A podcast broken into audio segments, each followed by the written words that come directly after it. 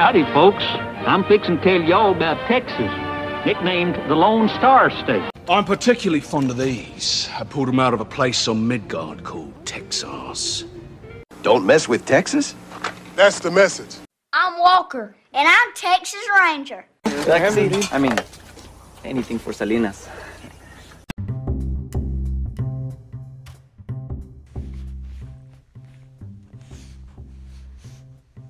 Welcome to this week's episode of Texas Slang for Crazy. This week we're discussing the artwork of David Adickes, also known as Mount Rush Hour, and the giant statue head of Stephen F. Austin.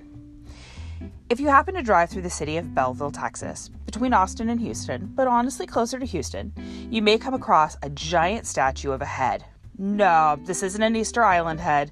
This statue is modeled from the head of one of Texas's founders, Stephen F. Austin. This giant statue was completed by artist David Adickes. This Houston based artist was born in Huntsville, so you'll also see his work there in the form of a 687 foot statue of Sam Houston. And if you've ever been in the George Bush Intercontinental Airport, you'll have seen his statue of the former president George Herbert Walker Bush when you're racing through terminals.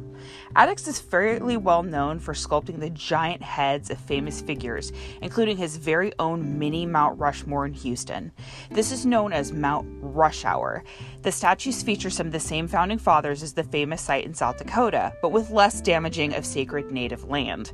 Instead, Mount Rush Hour is located at the famous Houston bottleneck, so folks get to see it when stuck in heavy traffic. A few years ago, in 2016, this was tagged pretty heavily with swastikas, vampire fangs, and the words blood and oil.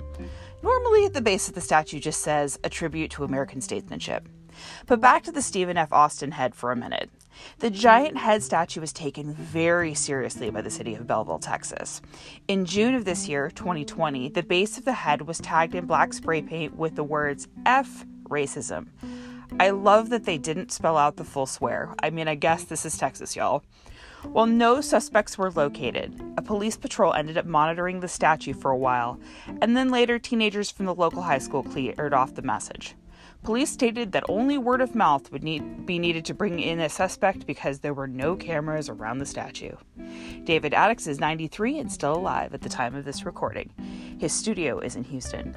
Thanks so much for listening. We hope you have a great week and we'll talk to you soon.